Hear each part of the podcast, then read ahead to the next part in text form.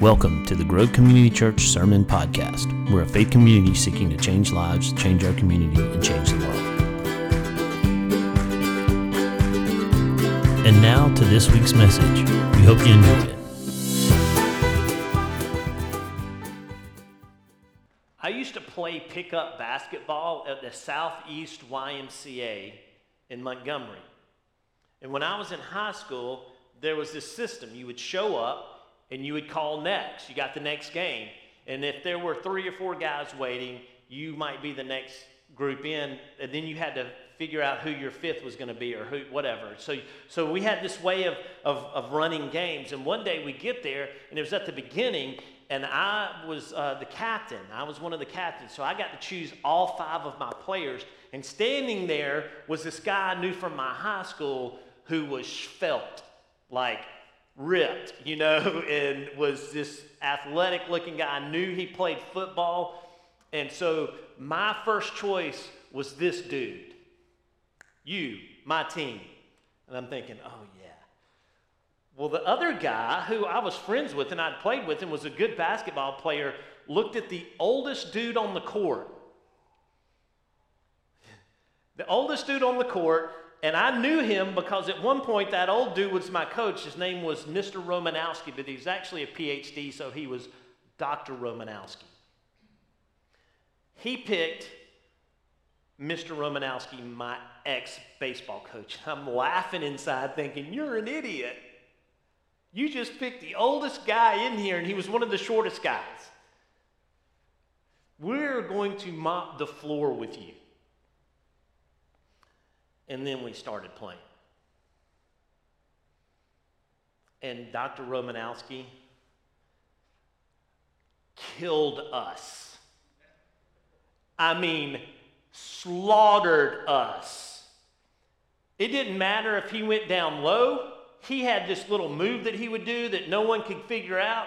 It didn't matter if he stayed out on the three point and just rained threes. The dude killed us. And he was not even out of breath when we were all done. Later, I found out that the dude rides five miles one way four times a day to his work on his bike in the heat of Montgomery. The heat of Montgomery is different than the heat here. Here we tend to have breezes. There it's just like an armpit. It's just stale and nasty and sweaty.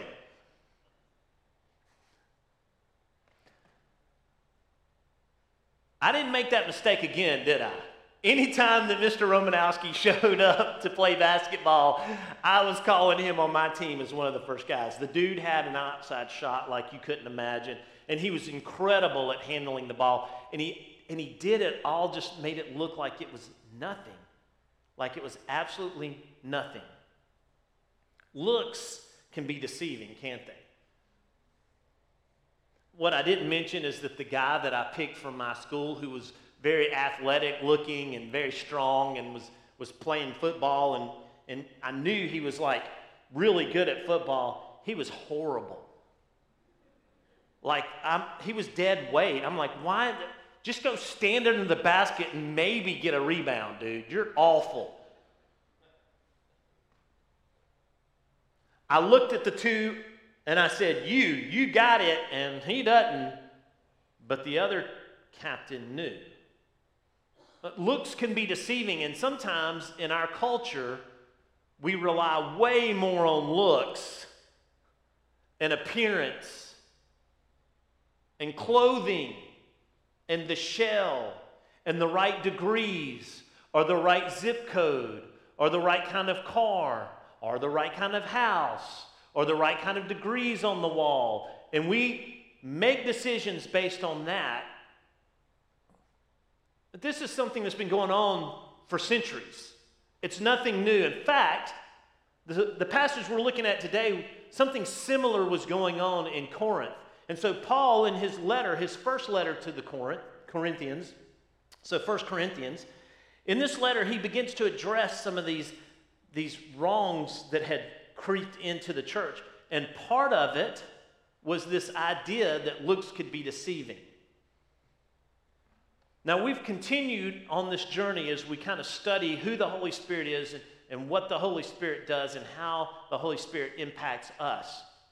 Because it's one of the least talked about uh, parts of God, and, and I think that we misunderstand who the Holy Spirit is and what the Holy Spirit does. And so this whole sermon series has been based around the Holy Spirit.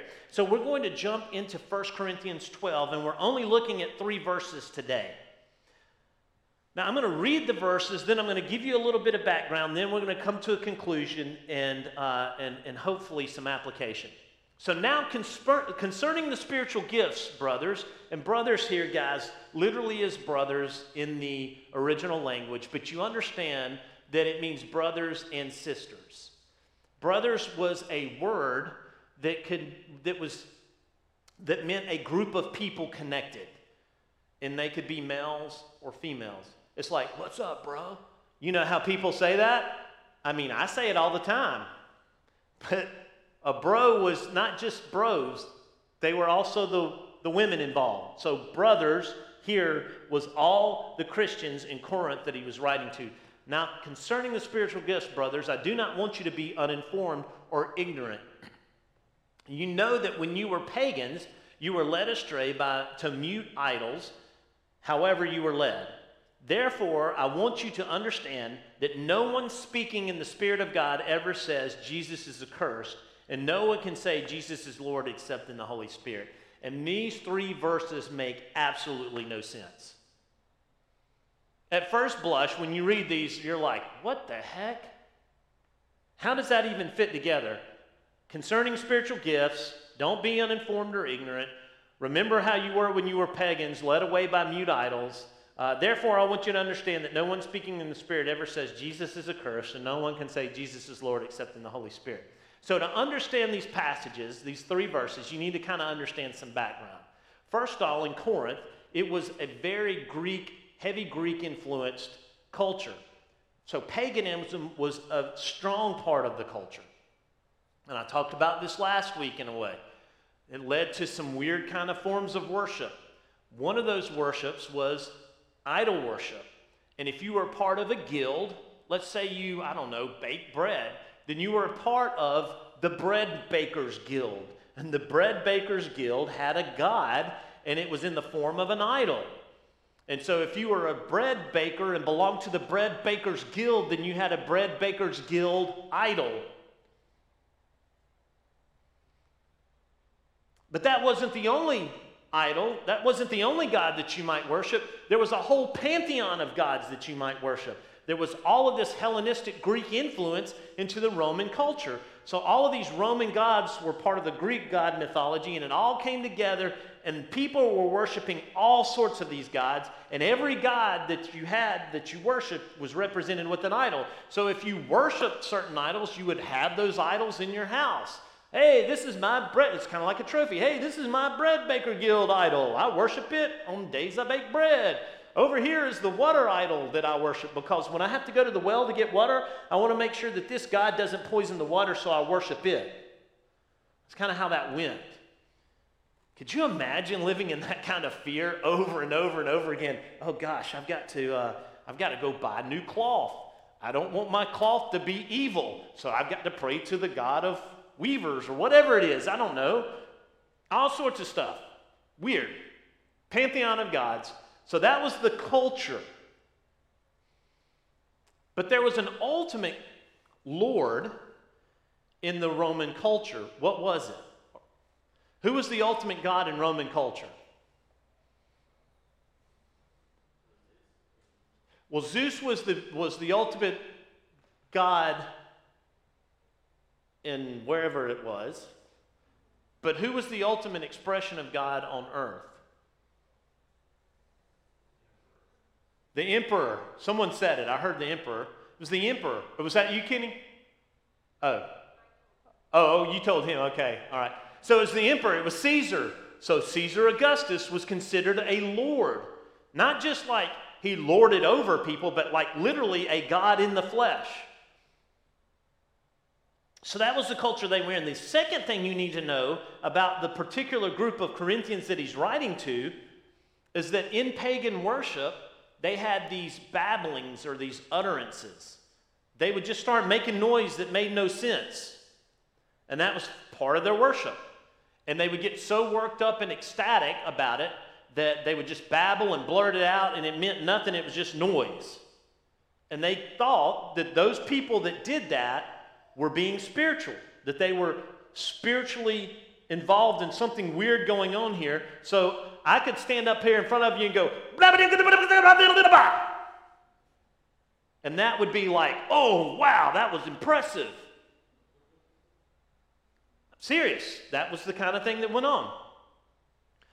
So the Corinthian church had begun to had begun to put a lot of emphasis on this idea of utterances, speaking in tongues, but not just speaking in other languages, just saying nonsense that no one understood. And they thought that then by them doing that, they must be very spiritual people. So if you were one of these ecstatic people that would just all of a sudden blurt something out like that, oh, you must be, you must be, golly, they're spiritual. And so that's the culture in which he is writing this letter and he's addressing this issue within the Corinthian church. So you have to understand that to understand these three verses. Let's go back to verse 1. It says, Now concerning spiritual gifts, the actual word here is not spiritual gifts. It can mean spiritual gifts or spiritual people. It's either masculine or it's neuter. And you're like, I have no clue what that means. That means it can be translated one of two ways. In the Greek, it can be translated one of two ways. A lot of times, when they choose this ending for a Greek word, it means that they want you to understand that it's not a thing or a person, but it's a spiritual situation. So a better translation might be now concerning the things of the Spirit. The things of the Spirit. Now we're going to have a talk about the Spirit. And I'm going to tell you all of these things that you've been dealing with about the Spirit. I'm going to address them. Okay? That's the point here. Now, concerning spiritual things, or the things of the Spirit, the Spirit being the Holy Spirit, I do not want you to be uninformed. I don't want you to be ignorant. Now, what's interesting about this is he uses this word almost, um, I don't know, ironically, because the people who were puffed up and making a lot of noise in the church thought that they were so important and that they had this special gnosis, this knowledge that was out there that God gave them through these weird chants and things like that. And so they brought that in and they thought, oh, well, I'm, I'm, much, I'm much more intelligent. All of you are ignorant because you don't have this gift. So Paul turns it on them and says, no, no, no, I don't want you to be ignorant, you who think you are something. You think you're something, but I want to tell you the really truth. I want to get down to it. All right? Now, concerning the things of the Spirit, brothers, I don't want you to be ignorant, which is kind of tongue in cheek, making fun of them. It's a backhand compliment.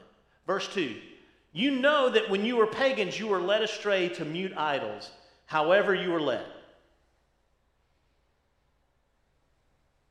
His point is this when you were a pagan and you worship these idols, which are carved items, whether they're carved out of I don't know, stone or wood or gold, metal, whatever it is. When you worship these idols, they are mute. They don't talk, they don't speak, they don't move. They're pieces of wood, pieces of stone, pieces of metal.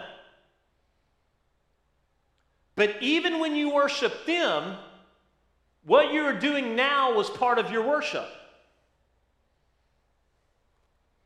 So when you were in paganism, you were doing the same kind of things.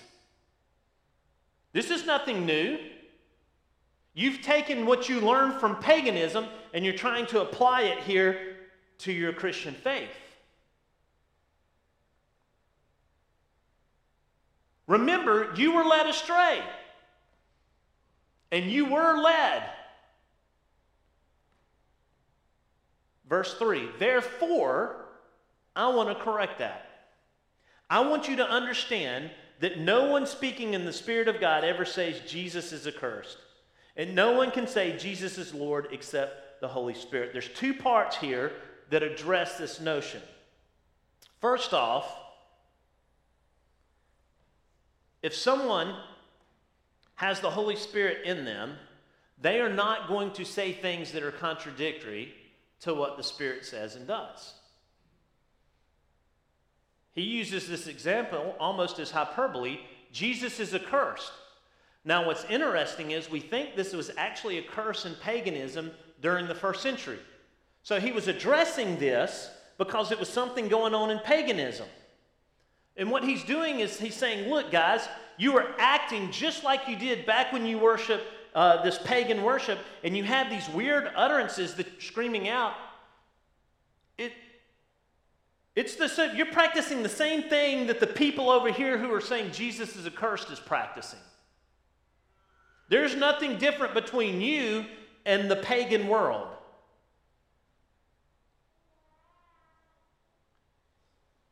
Let that sink in for a second. How many Christians run around worshiping our culture more than we really worship Christ? Our culture, that in a lot of ways is anti what Jesus stands for, and yet we fully buy into it. And that's his point here.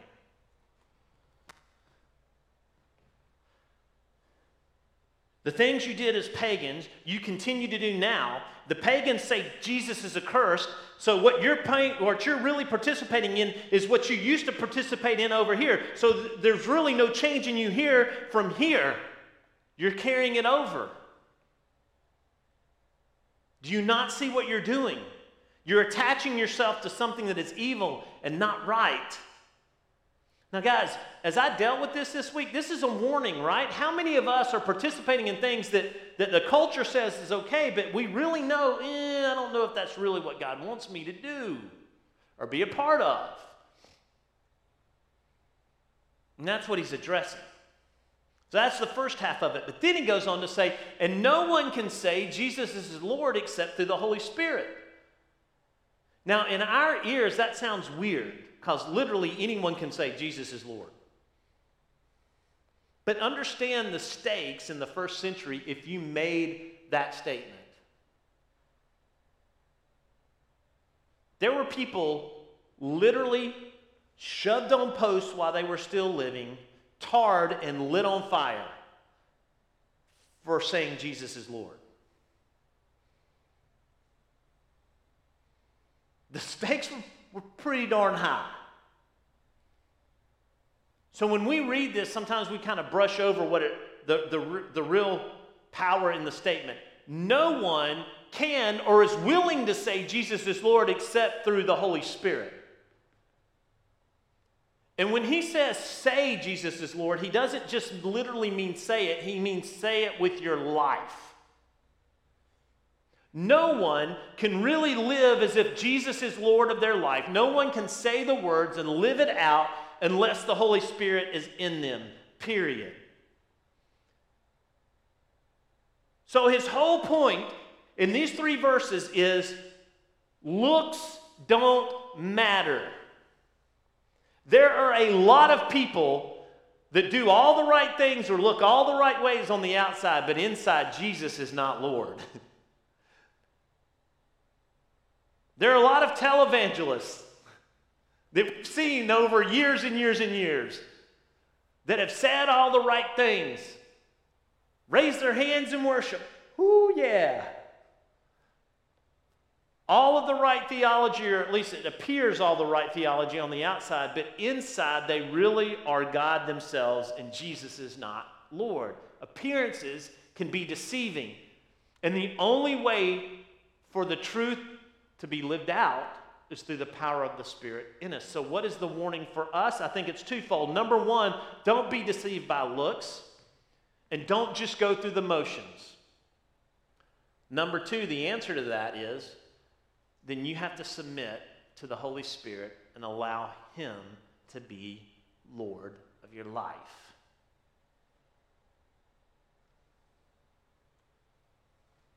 Are you willing to submit to the Holy Spirit? Holy Spirit, lead me. If I need to do this, I'll do it. Lead me. If I need to give up this, I'll give it up. Lead me. Holy Spirit, I want you to be Lord, not me. I don't care about the appearances. I don't care about doing the right things and checking off the right boxes. I want you as Lord. I don't want to go through the motions. And in the Corinthian church, there were a lot of people going through the motions. There were a lot of people doing ecstatic things and making a show of their faith when on the inside they were really dying because they didn't have the Holy Spirit leading them. Jesus was not Lord of their life, they were. And all the stuff that they had taken over from their culture, they were just implementing it into their own life and painting it a different color, calling it Christianity. Are you more American than you are Christian? Are you more North American than you are Christian? That's a question I wrestle with all the time. Does my culture overly define me, and do I bring my culture into my faith, or do I just let the Holy Spirit do his thing and say, Jesus is Lord? Come, Holy Spirit, whatever you want to do with me, here I am. It's a constant battle for me, and my guess is it is for you as well, if you're anything like me. It is, it's not just an everyday battle, it's almost an every minute battle. Looks can be deceiving. One afternoon, I walked into the Southeast YMCA, and there was only one other person in the gym. Guess who it was? It's Dr. Romanowski. He said, Todd, you want to play one on one? I said, Yeah, that will be awesome, because I had like a foot and a half on him. And I thought, you know, he's really good just because he's got other people around him. I can take him one on one. No worries.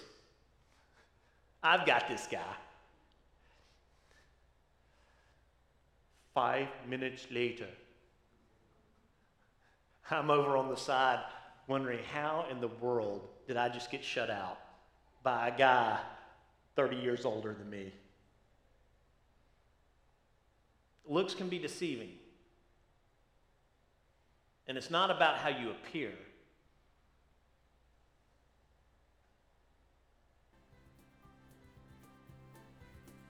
Jesus is Lord.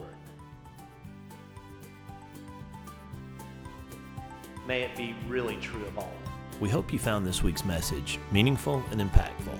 And as always, don't just hear it, but put it into practice. Until next time, have a good one.